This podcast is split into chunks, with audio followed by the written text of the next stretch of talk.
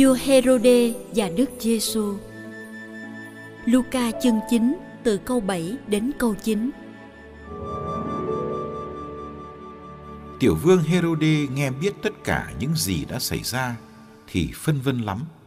Thật vậy, có kẻ nói đó là ông Gioan từ cõi chết trỗi dậy. Kẻ khác nói ông Elia xuất hiện đấy. Kẻ khác nữa lại nói đó là một ngôn sứ thời xưa sống lại. Còn vua Herode thì nói, ông Gioan, chính ta đã chém đầu rồi. Vậy thì ông này là ai mà ta nghe đồn những chuyện như thế? Rồi vua tìm cách gặp Đức Giêsu.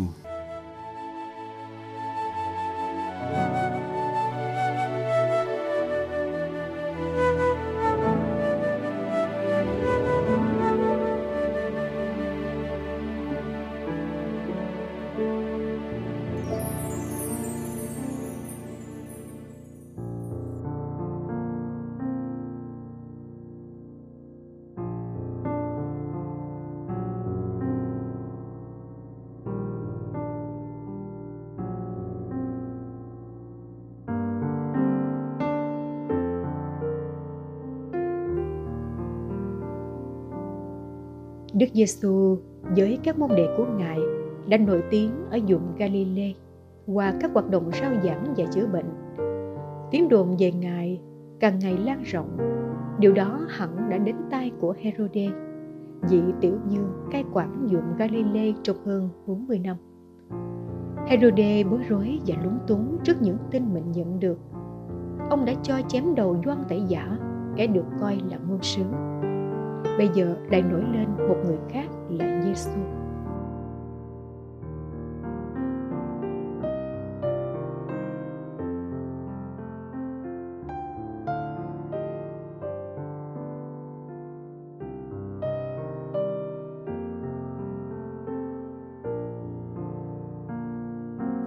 Người ta đồn đãi nhiều về nhân vật Giêsu này. Có một số người nói ông này là Doan bị chém đầu nay sống lại. Có những người khác nói đó là ông Elia, tái giám, sau khi đã được đưa về trời trong cơn gió lốc. Cũng có những kẻ nói Giêsu là một ngôn sứ nào đó thời xưa sống lại. Quả thật, nhìn việc làm, lời giảng và lối sống của Giêsu người ta dễ thấy ngài là một ngôn sứ. Mà chính Đức Giêsu cũng nhận mình là ngôn sứ.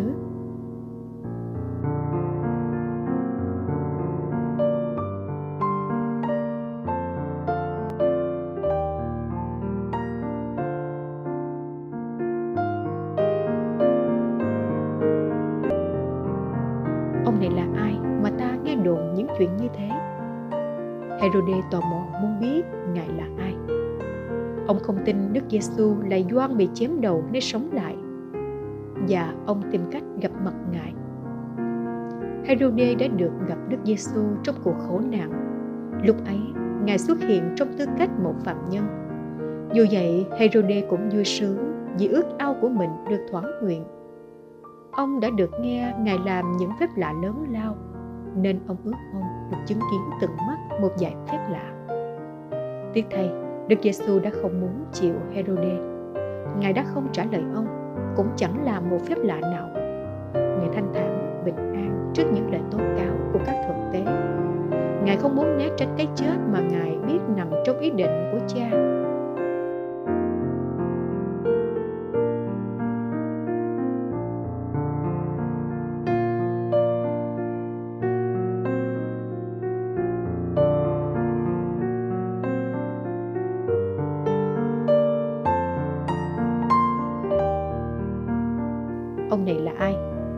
Herode đã tìm thấy câu trả lời khiến ông bị hụt hẫng. Giêsu chỉ là một anh khờ dại, chỉ đáng bị kinh bỉ và chế giễu. Cuộc tìm kiếm với nhiều tò mò của Herode kết thúc. Ông chẳng bao giờ biết được Đức Giêsu thật sự là ai. Nhiều người đã đặt câu hỏi, ông Giêsu này là ai? Hôm nay, nhân loại vẫn đặt câu hỏi quan trọng đó. Để trả lời phải bước vào một cuộc hành trình, bỏ lại những thành kiến, tò mò, thích những điều giật gân, muốn thấy những điều lạ thường. Tất cả những điều ấy không giúp ta khám phá màu nhiệm một con người. Sự thật về Giêsu có khi lại được nhận ra qua cái im lặng cam chịu, qua sự bất lực đớn đau trên thập giá, hơn là qua sự thi thố quyền năng. Phải đổi toàn bộ cái nhìn của mình để nhận ra được Giêsu là ai, để không dội dã đánh giá ngài dựa trên tiêu chuẩn người đời. Như Herode, chúng ta có thể có cơ hội gặp mặt Giêsu nhưng vẫn không biết ngài là ai.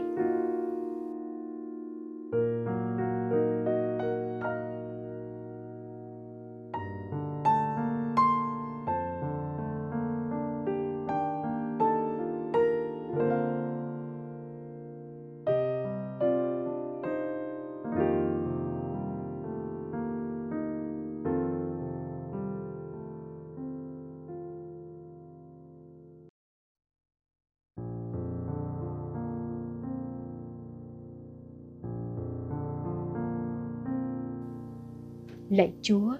Khi đến với chúa, con tháo bỏ đôi giày, những tham vọng của con. Con cởi bỏ đồng hồ, thời khóa biểu của con. Con đóng lại bút viết các quan điểm của con.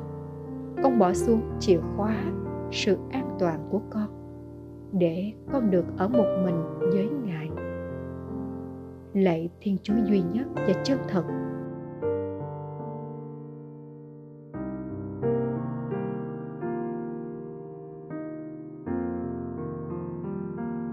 Sau khi được ở dưới ngài, con sẽ xỏ giày vào để đi theo đường của chúa. Con sẽ đeo đồng hồ để sống trong thời gian của chúa. Con sẽ đeo kính vào để nhìn thế giới của chúa. Con sẽ mở bút ra để viết những tư tưởng của chúa. Con sẽ cầm chìa khóa lên để mở những cánh cửa của chúa.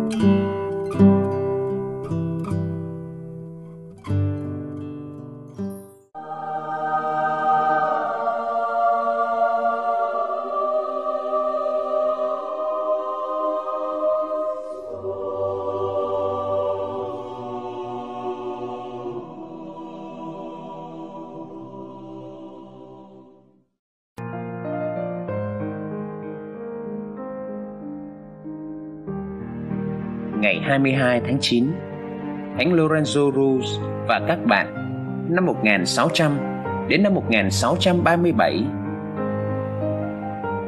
Lorenzo sinh trưởng ở Malina và bố là người Trung Hoa, mẹ là người Phi luật Tân. Cả hai đều là Kitô hữu. Bởi thế, Ngài biết tiếng Tàu và tiếng Tagalog từ bố mẹ và Ngài còn biết tiếng Tây Ban Nha từ các cha đa minh mà Ngài thường giúp lễ và dọn lễ cho các cha. Ngài sống về nghề chuyên môn viết chữ đẹp, biên chép lại các tài liệu trong một dạng tự tuyệt vời. Ngài là hội viên trung kiên của hội ái hữu Mai Khôi, dưới sự bảo trợ của các cha đa minh. Ngài lập gia đình và được hai trai, một gái. Cuộc đời Lorenzo thay đổi bất ngờ khi Ngài bị kết tội sát nhân chúng ta không được biết gì hơn ngoài lời kể của hai cha đa minh là Lorenzo bị nhà cầm quyền lùng bắt vì tội giết người mà ngài có mặt tại hiện trường hoặc họ kết tội cho ngài.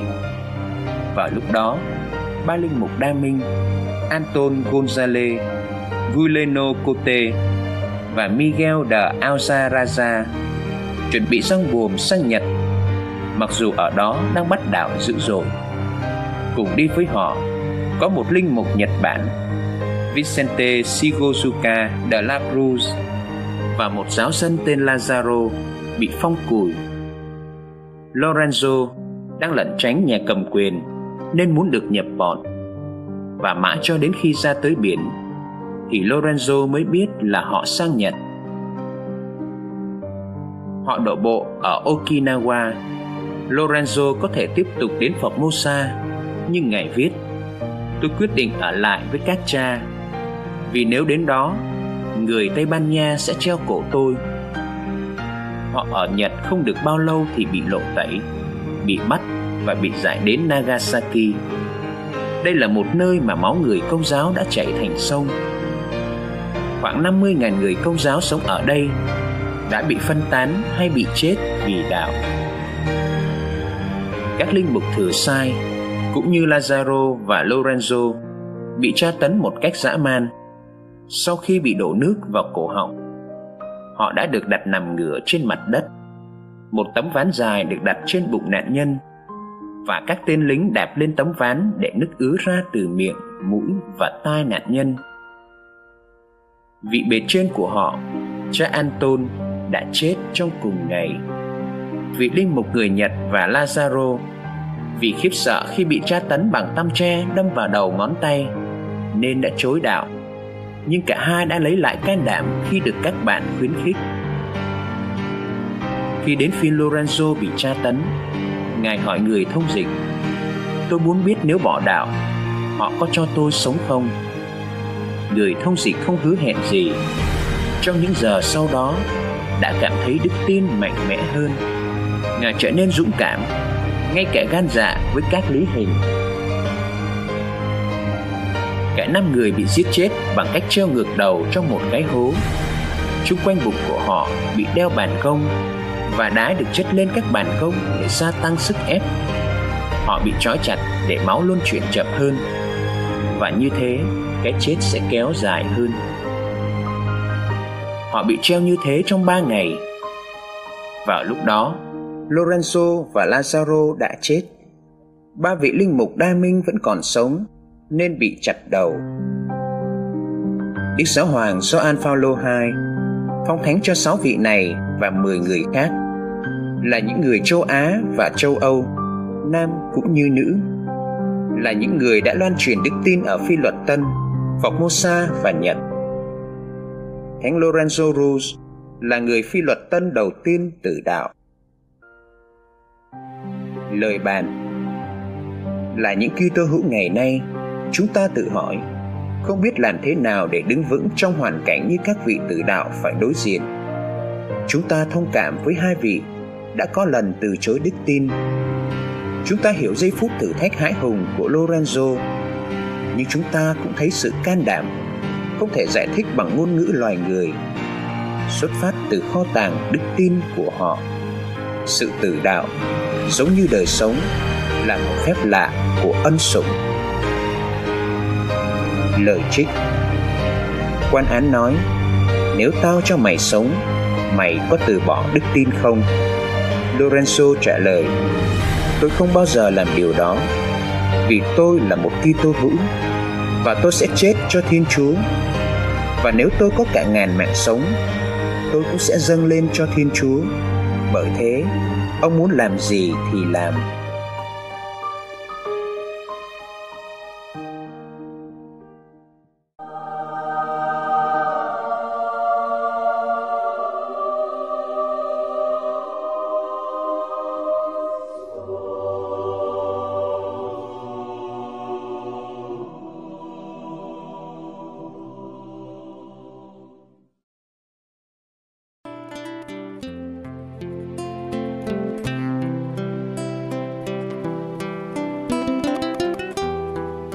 Cảm ơn quý vị đã theo dõi chương trình. Kính chúc quý vị một ngày mới tràn đầy niềm vui và ân sủng của Chúa và mẹ Maria.